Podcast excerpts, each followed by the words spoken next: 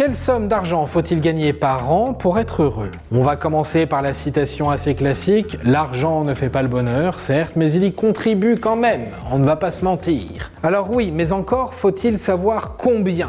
Un billet de 10 euros trouvé par terre peut sûrement vous faire sourire et égayer votre journée, mais il y a fort à parier que ce petit plaisir ne durera qu'un temps et disparaîtra une fois le billet transformé en une glace double caramel et noisette pour moi, stop.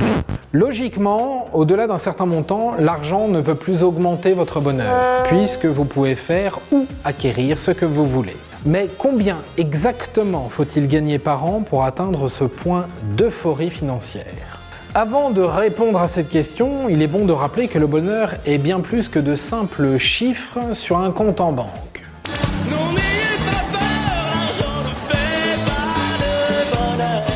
Oui, c'est aussi une question de santé, une question de relation, de réalisation personnelle, d'engagement ou bien dans plein d'autres choses encore qui ne s'achètent pas. Mais l'argent offre la sécurité, donne accès à certaines expériences et peut éliminer de nombreuses sources de stress dans la vie. Alors, à combien s'élève le montant magique?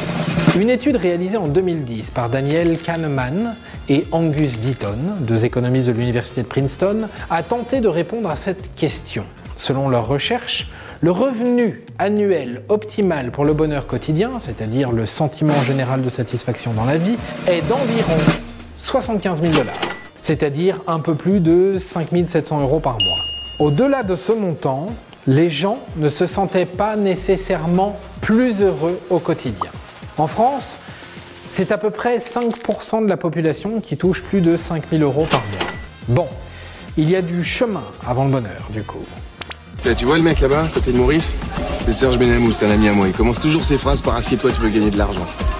Il est cependant important de noter que le bonheur quotidien n'est pas la seule mesure du bien-être. Il y a aussi ce que l'on appelle l'évaluation de la vie, une mesure plus large de la satisfaction personnelle qui prend en compte nos objectifs, nos attentes, et notre position dans la société. Selon la même étude, cette évaluation de la vie continue de s'améliorer avec des revenus plus élevés, même bien au-delà des 75 000 dollars par an. Il convient également de noter que ces chiffres peuvent varier en fonction de l'endroit où vous vivez, de la taille de votre famille, de vos obligations financières, etc. En fin de compte, le chiffre magique pour le bonheur financier est susceptible d'être différent pour chacun d'entre nous. Forcément, si vous vivez seul, le chiffre baisse.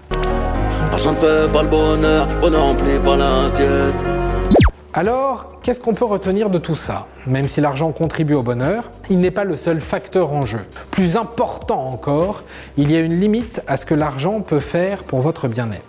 À un certain point, D'autres aspects de la vie deviennent plus importants pour le bonheur, rencontrer quelqu'un, fonder une famille, poursuivre ses rêves, aspirer à être une meilleure personne, par exemple.